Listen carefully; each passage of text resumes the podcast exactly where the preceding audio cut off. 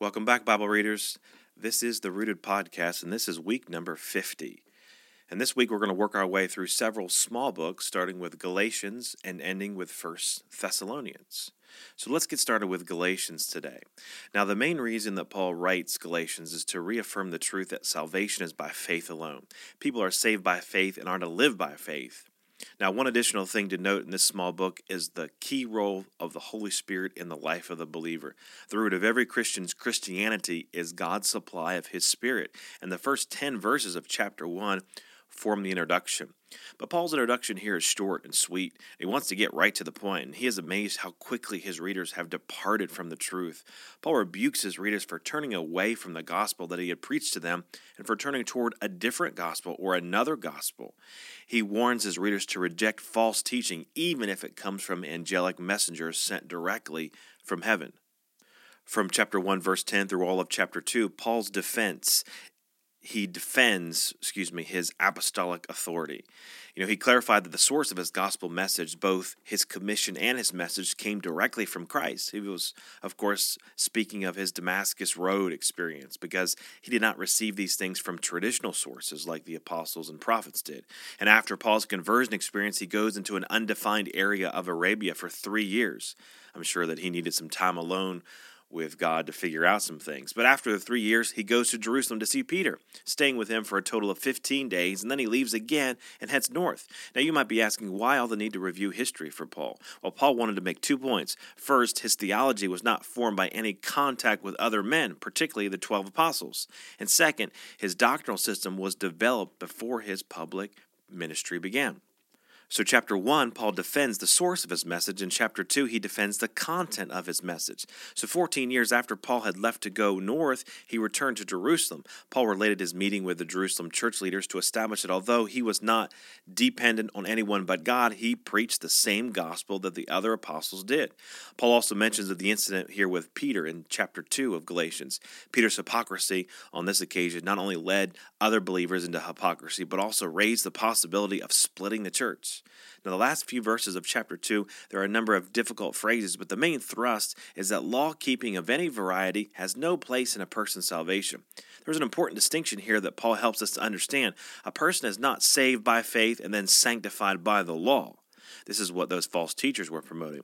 A person is saved by faith or justified by faith, and a person is also sanctified by that same faith. And verse 20 and 21 of chapter 2 make that abundantly clear. Now, chapters 3 and 4 concern a more detailed exposition of justification by faith. In chapter 3, Paul cites that the Old Testament method of salvation was also that of justification by faith, and he uses Abraham as an example there in verses 6 through 9. Then, because the Galatians were making a choice to live under the law, he warned them that the law had a curse attached to it. But in Christ's death, Christ took the curse of the law, and anyone who identifies with him can be saved and avoid this curse of the law. Now, a question would naturally arise at this point if the law had no place in salvation, then why in the world did God bother giving it in the first place? First, understand that the law was given to carefully define sin. Romans 3:20 tells us that. And second, the law revealed the righteous requirements of God. The law was designed to be temporary until Christ came. The law functioned as a tutor, protecting and teaching Israel. But now that God has declared believers adult sons, the law no longer has jurisdiction over the believer. And in light of this transformation, why, asked Paul, do you want to put yourself under the authority of these laws? He begs them to forsake their Jewish legalism and enjoy their newfound freedom in Christ. Now, from chapter 5, verse 1 through chapter 6, verse 10, Paul applies much of what he has taught. Having ruled out the Mosaic law as regulatory standard for Christian behavior, some here are going to be tempted to interpret freedom as doing whatever I want. And this is false liberty, Paul says. Paul emphasizes that believers have been set free in order to serve one another. The power and ministry of the Holy Spirit is available to all believers to enable them to live God pleasing lives. However, there will always be a struggle between the Spirit and our sinful nature. And the first 10 verses of chapter 6 shows what it looks like when a believer is operating properly in control by the Spirit. Now, verses, or excuse me, chapter 6, verses 11 through 18 is a conclusion to the book of Galatians. In these last few verses, Paul summarized some of his more important points and appealed to his readers again to follow through and put into practice what he's taught them. Well, unfortunately, that's all we have time for for Galatians. We got to get on to Ephesians. And the basic theme of Ephesians is the church. Christ is the head, and the body is made up of believing Jews and Gentiles. Ephesians is remarkably similar to Colossians. Both epistles deal mainly with the church as the body of Christ.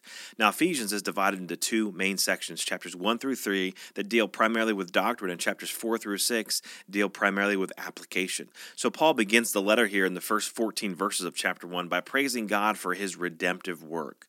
You know, the church came into being because of God's great work of salvation. And Paul says that each member of the Godhead was active in the redemption of mankind. God the Father sovereignly selected us. God the Son paid for salvation through his blood. God the Spirit secures this salvation by sealing us. Three times in these first 14 verses, Paul says that salvation was for the, quote, glory of God. Paul was not simply content to only describe the church's blessings in Christ. He prayed that his readers would have a better understanding of their hope, their identity, and the great power of God. The same power that rose Christ from the grave is the same power that established Christ as the head over all creation, and the same power that put Christ as head over that church. Now, chapter 2 reminds us of our old condition, what we were like before God saved us. Into that helpless situation, the grace of God burst onto the scene. Works do not save a person, it's the grace of God. However, good works are a part of God's purpose for our lives, but not as contributions to our salvation. Because of this work of God in salvation, Jews and Gentiles can be reconciled to God. In the church, there's no longer distinction between Jew and Gentile, there's unity. And this unity is emphasized through the imagery of being fellow citizens of a community, of being part of God's family, and of being part of the one temple building, the church, that is constantly under construction. Now, at this point in the letter, chapter 3, Paul refers to a mystery which is a truth not previously revealed. The mystery was unknown before God revealed it in the New Testament to the apostles and prophets. The content of the mystery is threefold. First, Jews and Gentiles are fellow heirs of God's riches. Second, they are fellow members of the body of Christ, which is the church. Colossians 1:18 tells us that.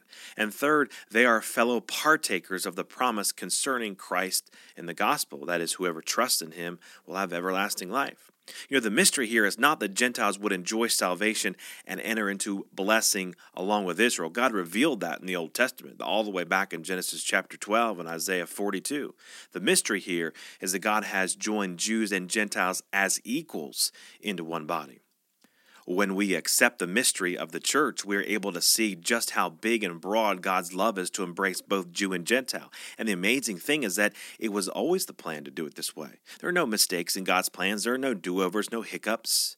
Paul's ultimate goal here is that his readers might be so full of the knowledge and appreciation for God that they might allow Christ to fully control them. Chapter 3, verse 19. Ceaseless praise is given to God for uniting two seemingly irreconcilable groups into one body called the church. Now, chapters 1 through 3 of Ephesians, as we've covered, were doctrinal in their focus. Now, chapters 4 through 6 are practical in their focus. And there are seven, or excuse me, there are several areas of practical instruction that Paul highlights in these last three chapters of Ephesians. The first practical part is unity, and that's the focus in chapters 4, 1 through 16. Unity has been provided by the Spirit, but we must be diligent to preserve that unity, using our spiritual gifts to help others mature in Christ. This interdependency works to strengthen the unity of the church. A second focus here in this section is righteousness, and that's in chapter 4, verses 17 through chapter 5, verse 14. We're called to live godly lives, ridding ourselves of sinful habits, and this is aided by our constant pursuit of renewing our minds daily to focus on Christ. Paul says, putting off the old and putting on the new. The old is walking in darkness, the new is walking in light, following the example of our Father. A third part here in this section is wisdom, and that's the focus of chapter 5, verses 15 through chapter 6, verse 9. We walk wisely by allowing the Spirit to control our lives. We view things as God views them. We use every opportunity to please and glorify God. Walking in wisdom is applied to different groups wives and husbands, children and parents, and slaves and masters. Now, the fourth and last focus here in this section is on spiritual warfare. That's chapter 6, verses 10 through 20. Paul reminds us that we are in a spiritual war with a powerful and highly organized enemy. Some days that battle is worse than others, but whatever the battle we are facing, God has provided all the necessary armor to ensure our victory. However, the assumed point here is that we must put on the armor each day and keep it on, and prayer is a part of that equation. All right, well, that's all the time we have for Ephesians. We got to move on to Philippians. Now, many people like to cite the theme of joy for the book of Philippians, but I feel that selflessness is a better theme that describes the main message in the book. It's selfless living that Paul wants us to practice because living selflessly is how our Savior lived. So in chapter 1 of Philippians, Paul demonstrates his selfless attitude. It's demonstrated in his prayer for the Philippian believers. He prayed for them and continually thanked the Lord for them and for their partnership with him in the advancement of the gospel. Paul desired the gospel be advanced at all costs, no matter if he is in chains, in prison, or if he is free. He wants the gospel to be to be proclaimed. He selflessly desires for Christ to be exalted at all costs, whether it is through his life or in his death, Christ is to be exalted. So Paul encourages the Philippians to remain steadfast in their duty to conduct themselves worthy of the Lord, to stand firm in one spirit and one mind, also demonstrates the selfless attitude that Paul encourages.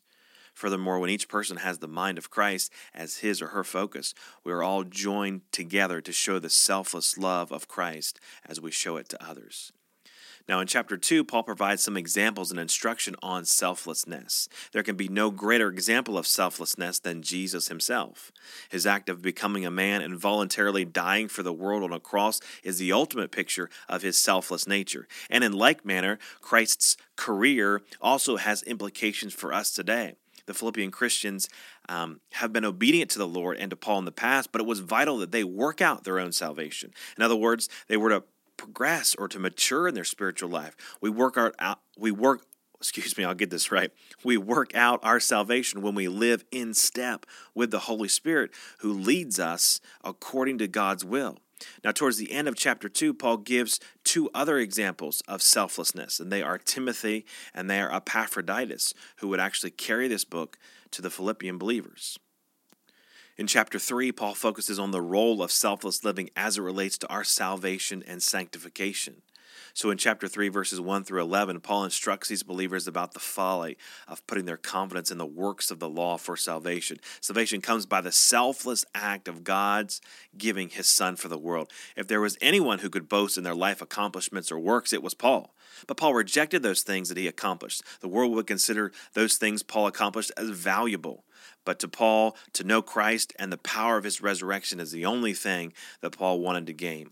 Paul knew it was was not about him. It was all about Jesus. It always has been and it always will be. And this attitude of selflessness, Paul said, needed to be carried over to the realm of sanctification or daily Christian living. We must live in a constant attitude of selflessness, like Christ did.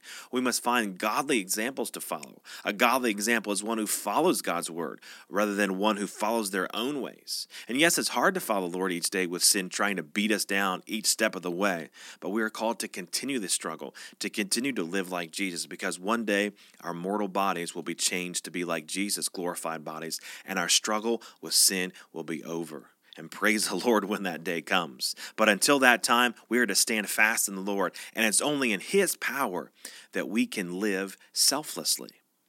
Now, as we move into chapter 4, Paul gives some final words about selflessness. In verses um, 2 through 9 of chapter 4, we have some general exhortations to be united, to be joyful, to be gentle. Paul encourages us not to be anxious, but to pray about everything. And then we're also to be righteous in our thinking. Following all these exhortations will aid us in our pursuit of living selfless Christian lives.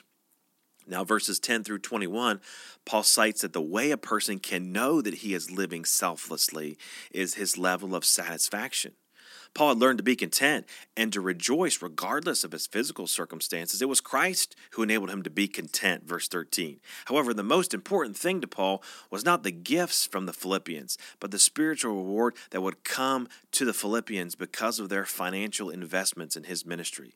He viewed their gift as an offering ultimately made to God that was acceptable to him, an act of selfless living.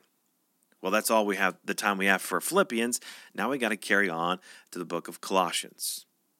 Now, the main theme of the book of Colossians is the supremacy of Christ. Despite the claims of the false teachers who were telling the Colossians that their faith in Christ was not enough, Paul demonstrates that these Colossian believers were complete in Christ. They did not need anything else. In his introduction to the book, in the first 14 verses, although Paul did not have any personal contact with this church, he had heard about their progress in the faith and prayed for this church that they would continue to grow in real knowledge and wisdom of Christ. He reminded this church that understanding must come through the working of God's Spirit in them, and a correct understanding of God is foundational if they are to live correct.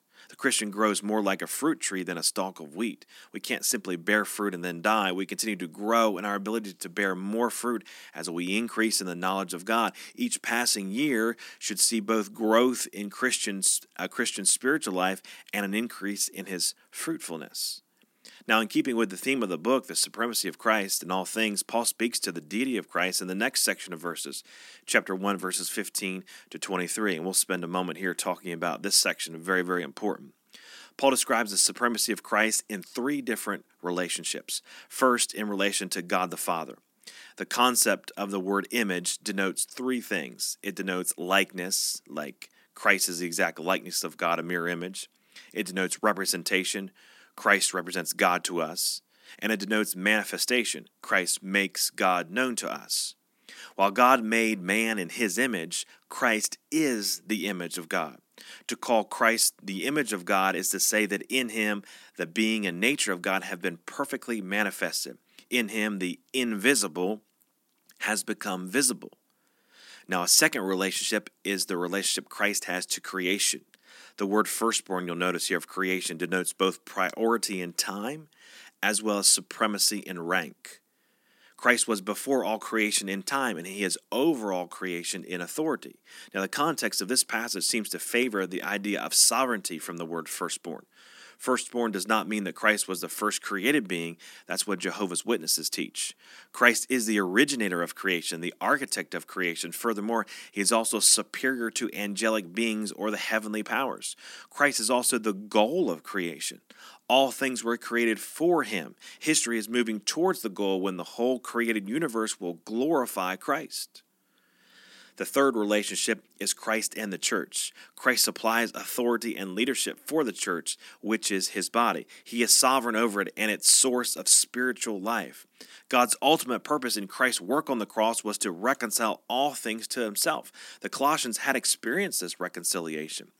But Paul had been given a unique role in the body of Christ as he ministered the gospel of reconciliation to mainly Gentiles. Paul was a servant who faithfully expounded God's revelation for the sake of the Gentiles. That God would save the Gentiles was not a new revelation, but that God would deal with them on the same level plane as he did with the Jews. Now that is new information.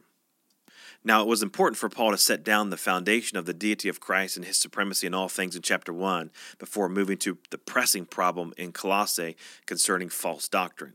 Think of it this way the more you handle the real truth, the easier it is to discern error when you come across it.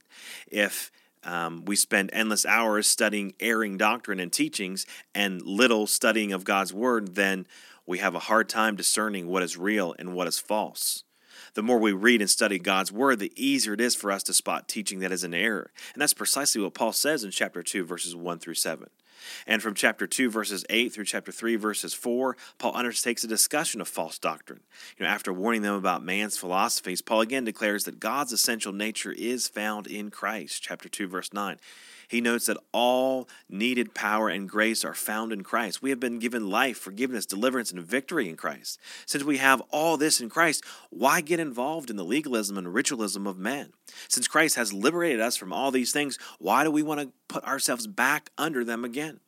Believers have an exalted position in Christ, and we need to live a life that conforms to that exalted position. This is the content of chapter 3, verses 5 through chapter 4, verse 6. There are certain sinful actions that we're to remove from our lives, according to chapter 3, verses 5 through 9. But there are also certain virtues that must become part of our lives, chapter 3, verses 10 to 17.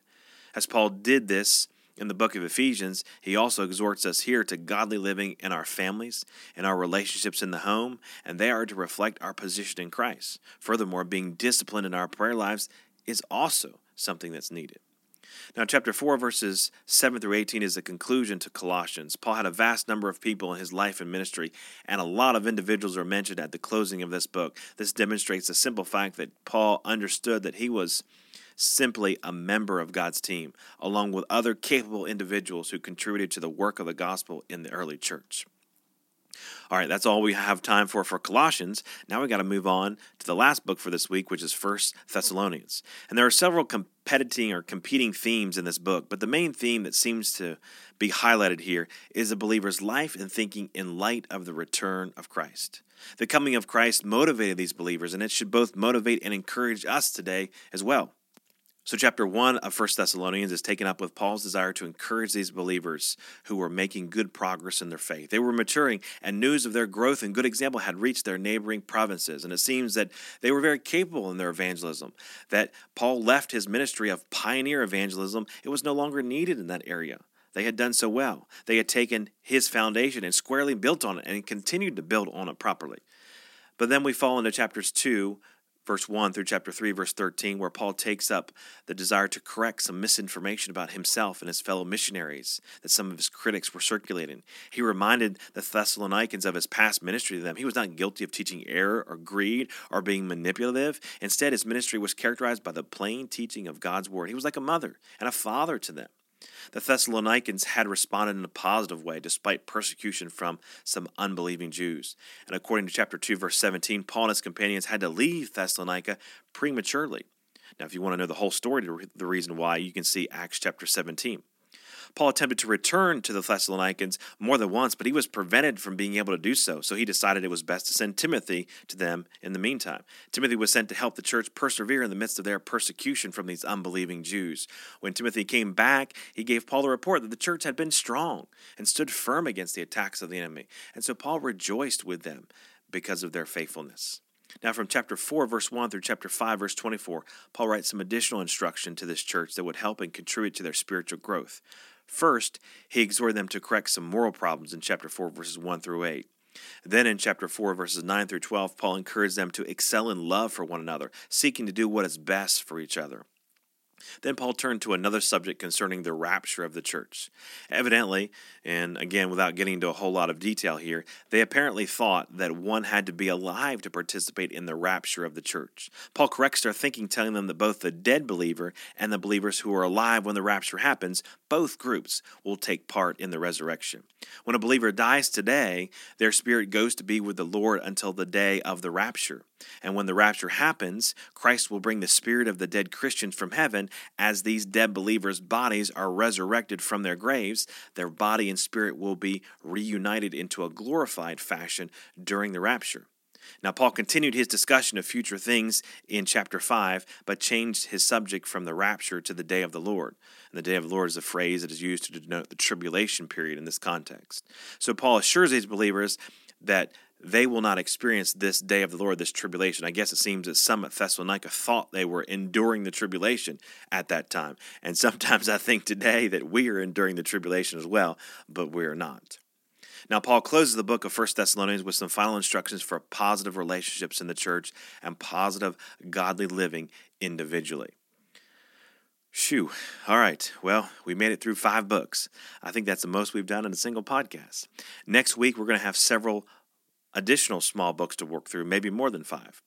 Email any questions you have to Bible reading at lmbc.org, and I will talk with you all next week.